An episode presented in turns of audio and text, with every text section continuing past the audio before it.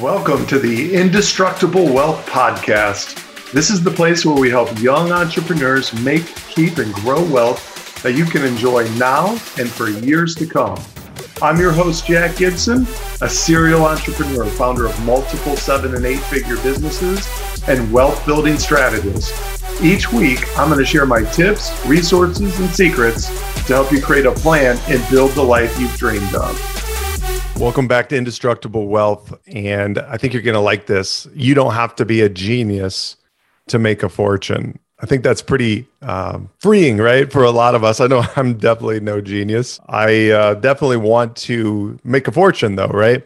So I want to make sure you guys are clear on my platform and kind of my position on who I bring onto this show and kind of what topics that I cover. I'm never going to bring anybody on my show that I would not personally invest or put my own money with them or that I don't wholeheartedly believe in like what they're representing, what their philosophy is. I've had people approach me to get on my show and I just said, "Look, I don't know that I would invest in what you're doing." One person just asked me to get on there in multifamily uh, real estate. I've never heard of them. And I'm sure they're probably great. But I said, look, send me all your resources. I'll review them. And if I feel strongly that I would put my own money into this or will put my own money into this at some point, then I'll bring you on my show. So anytime that I recommend anything, if I talk about a specific, uh, like a tactic, like a specific investment, or uh, if I bring somebody on the show that's talking about an investment opportunity, then I have either already put my own money into that, or as soon as more cash flow kind of replenishes, then I will absolutely be investing into it. So you can rest assured that I put my money where my mouth is. Okay. And pretty much everything that I'm going to talk about, maybe there's a couple opportunities where I will be able to monetize and make a profit off of recommending it to you. Nothing of that has happened yet, but uh, I'd certainly plan on doing that in order to help sustain this platform, this podcast. I'm definitely definitely uh, very serious about that. So I want you guys to feel confident in knowing that anything that's said on this podcast is definitely going to be something that I would stand behind. And I think it's going to be a great bet. However, very important is that I'm not providing any, you know, specific uh, financial advice for you. This is merely financial education and I am not a licensed financial advisor, so I cannot sell securities. And those are things that are licensed products like stocks and bonds and whatnot. Anyways, a little uh, just clarity and disclaimer for you guys so you understand where I'm coming from. When I recommend cryptocurrency or recommend a stock, I, I can't, you know, I'm not selling those to you. I can't make any money from those. So just wanted to uh, to get clear. So let's dive into the subject because I think that this is going to be pretty enlightening for you guys. You don't have to be an expert on the technology of cryptocurrency behind it to make a fortune. Okay. So here are the questions that you need to focus on Is adoption increasing or decreasing? Adoption is the number of new users. Number two, what happens when the asset drops? And question three, do you have the mental fortitude to hang in there. If we look at on any given day, you can wake up, fire up your computer, and your positions could be down 50%. And that has happened to me. Okay. And the flip side of that is also true. You could log into your account on any given day, see everything up 50% from its lows. I don't recommend looking at it very often. I think crypto is a better asset to just you know put your money in. Don't log in and look at the prices. I know it's very difficult because it's so it is very addicting to want to watch it but is much much uh, better for your overall psyche if you just look at the longer term trends. You're going to see a lot of fluctuations in the the key is you know do you have the internal fortitude to be able to withstand the volatility? As i've said before volatility is the price that you pay for outsized gains. To make sure that you don't make bad decisions when your thinking is at its most impaired, is because when you're down 50 to 60%, believe me, your thinking is absolutely impaired. You're not thinking with your most rational, correct mind. So, what we need to look at is what are the longer term trends showing us? And that means adoption. Okay. We don't really need to know anything more about crypto than that.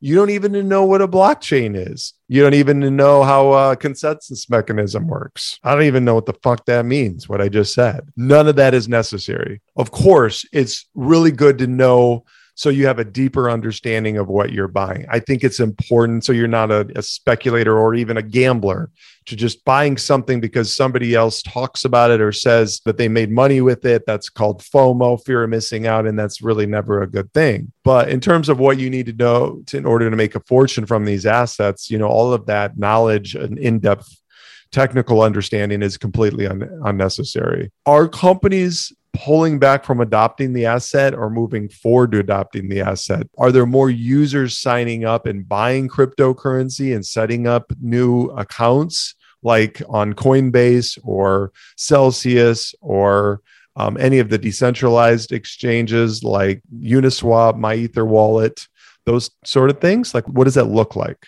Right now, even though Bitcoin just cer- certainly saw a pretty big pullback from its high of 64,000, you know, down to as low as 29,000, while that was happening, adoption was increasing. So that's why anybody who asked me, I was saying, buy the dip, keep buying. You got a discount, you got a great opportunity here. And we had a slew of an announcements that came out during that time, like JP Morgan saying, we're now opening up Bitcoin to all of our customers, not just the wealthy ones. We saw an announcement PNC Bank, that's the fifth largest bank in America, incredibly conservative bank out of Pennsylvania. They used to kick people off their platform out of their banking if they did crypto. So now they're offering crypto to clients in partnership with Coinbase. You know, and it's it's crazy because PNC Bank is the it's a real you know vanilla type of bank that's never really shifted out of its lane. So the fact that we've got to this point where they're offering crypto is incredible. And then the new Neuberger Berman, the four it's a four hundred billion dollar fund, has now said it's going to be getting involved with Bitcoin too. So what's happening? Why is this adoption? happening from these real big players. Everything always comes down to what? Follow the money trail show me the money as you know on jerry maguire that awesome movie. The economic incentives are driving the adoption of bitcoin by the big global shepherds of investor capital. Because why? Fees greed they can monetize it. And these companies are not they're not making as much money as they used to in other asset classes with their fees. So now they're looking at something where they can charge exorbitant fees on and increase their bottom line. They don't care about their clients, guys. They care about fees. Okay. You're never going wrong betting on Wall Street greed, right? So we got to look at that. We got to look at those types of things. The other thing you need to be aware of is the way Bitcoin is designed. It has this incredible structure of self reinforcing economic incentives. Think about it this way once you're in the Bitcoin network, like these big players are, you're incentivized to defend the network. Goldman Sachs, JP Morgan, Citigroup, PNC, Morgan Stanley, these companies have their reputations to uphold. They cannot and will not put their reputation at risk for any asset class. So that means every lawyer and lobbyist they they have now works in service to defend the Bitcoin network. Once they join it, whether they realized it or not, they became a defender of the Bitcoin network. There's all this, you know, stuff going around in the media about the legislation, proposed regulations that are coming down the pipe. And could that could there be some additional regulation that comes on cryptocurrency? Yes, of course. I think that's probably inevitable, but it doesn't really matter because they cannot corrupt this asset. It is absolutely incorruptible. And that's never existed before. Any publicly or privately traded company, any other traditional type of assets, they could all be manipulated in some way, shape, or form. Okay. But as Bitcoin gets bigger and bigger, it gets so much harder to manipulate the actual price. And the asset cannot, the way that, that the code is written into Bitcoin, that it cannot be corrupted. Now, there will only ever be 21 million Bitcoin. Four or five million have been lost forever. So the actual amount of Bitcoin that out there, it's pretty tiny. Okay. So there's only about 18 million Bitcoin have been mined. So four or five million have been lost. So maybe there's 13 million out there. That's a very finite asset. And I believe that it's still very cheap relative to where it's going. I think at some point in my lifetime, so I'm 43, I expect to live with my current lifestyle. You know, I'm going to make at least 90, I believe. So, you know, I got another 50 years. I do think, side tangent, that with the uh, advances in biotechnology and precision medicine and gene editing therapy that I've been reading about, I do believe that we could see lifetimes extended to, you know, average over 100, maybe even 120, maybe even more than that. I don't know. I mean, it's crazy what what's happening in medicine and the advances that are extending human life. So, let's just say on the low end 50 years, I believe we're going to see a minimum of 1 million price per Bitcoin in my lifetime. I believe that's very realistic. I think that could actually happen sometime within the next two decades. And why? I mean, I've talked about this before, and so just see if you if you really want to get the low on Bitcoin, I did a, a kind of like a overview on Bitcoin and and why I believe it's such a strong financial asset. It's uh, did you miss out on Bitcoin? That was a previous podcast that I did, so take a look at that one. What happens though is people come into the Bitcoin network. That's really good for the entire crypto ecosystem that's good. What's good for Bitcoin is good for everything. Because what happens is people start looking at Bitcoin and they're like, oh, well, that's super expensive per coin. So that starts spilling over as they invest into Bitcoin. Then they start looking at Ethereum and then they start looking at the other altcoins. That's what happened to me. I did the exact same thing. I started getting interested in looking into Bitcoin and Ethereum. And then I saw those two and I was interested in those, started learning more about those. And then I started investing into crypto, other cryptocurrencies, and what we call the altcoins are alternative coins, everything but Bitcoin. And I started investing. Now I have like 41 in my portfolio of different cryptos, all because I started getting interested in investing into the one. So it's kind of this creates a spillover effect. So what happens for Bitcoin, what's good for Bitcoin is good for all of the other altcoins. And that's why I believe that um, you know, we just need to keep focusing on adoption. That's all you need to do. And adoption is going to radically take off in the next several months. I don't think we've seen anything yet. If you look at the trends of adoption, it's crazy how much it's grown just in the past 12 months, even in just the past three months. We're definitely going to go to new highs and we're, we're, we're definitely going considerably higher from here. And trust me when I say it is going to be a volatile road when you buy it. And you could buy it today. Ethereum as of like i'm recording right now i think it hit 3200 you could buy it right now at 3200 i think it's a great price anything below 5000 and it could drop down to 1700 by next week. That's very very possible. Don't sweat it. You didn't make a mistake. You it's impossible to time the asset you cannot time it we do not know what's going to happen in the short run. Nobody knows.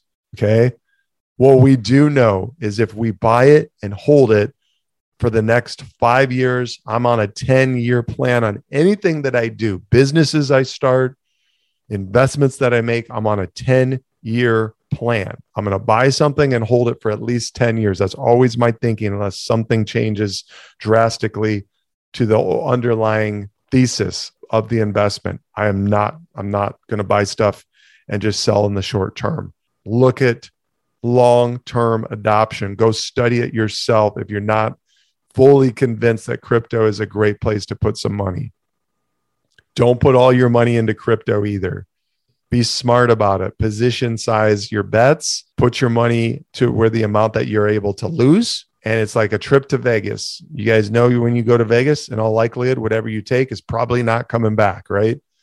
So, whatever you would do if you took a trip to Vegas and you're okay with losing it, then that's probably the amount that you should invest into crypto.